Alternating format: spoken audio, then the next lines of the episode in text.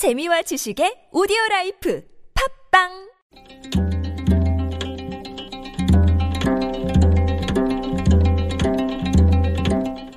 한문학자 장유승의 길에서 만난 고전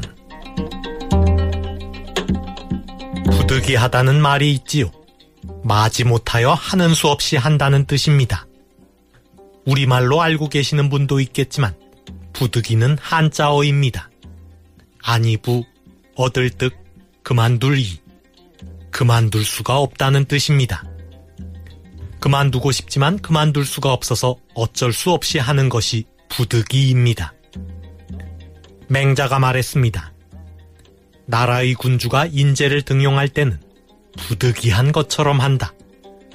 낮은 사람을 높은 사람 위에 올려놓고 소원한 사람을 가까운 사람 위에 올려놓으니 신중하지 않아서야 되겠는가.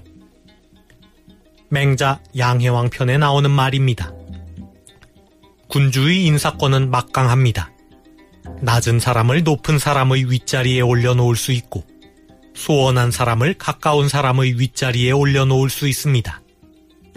따라서 불만을 품는 사람도 생기고 뒷말도 무성할 수밖에 없습니다. 그래서 인재를 등용할 때는 부득이한 것처럼 하라고 하였습니다. 부득이한 것처럼 한다는 말은 신중히 하라는 말입니다. 인사에는 반발이 따르기 마련입니다.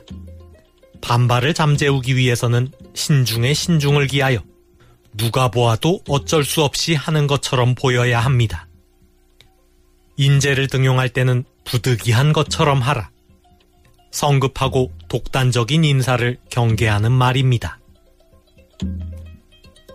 대통령 권한대행이 인사권을 과도하게 행사한다는 비판에 대해 부득이하다는 입장을 밝혔습니다. 국정 공백을 메우기 위한 인사권 행사는 불가피하다는 것입니다. 인재를 등용할 때는 부득이한 것처럼 하라고 하였으니 부득이한 인사권 행사를 나무랄 수는 없습니다. 과거와 같은 불통 인사는 더 이상 보지 않았으면 하는 바람입니다.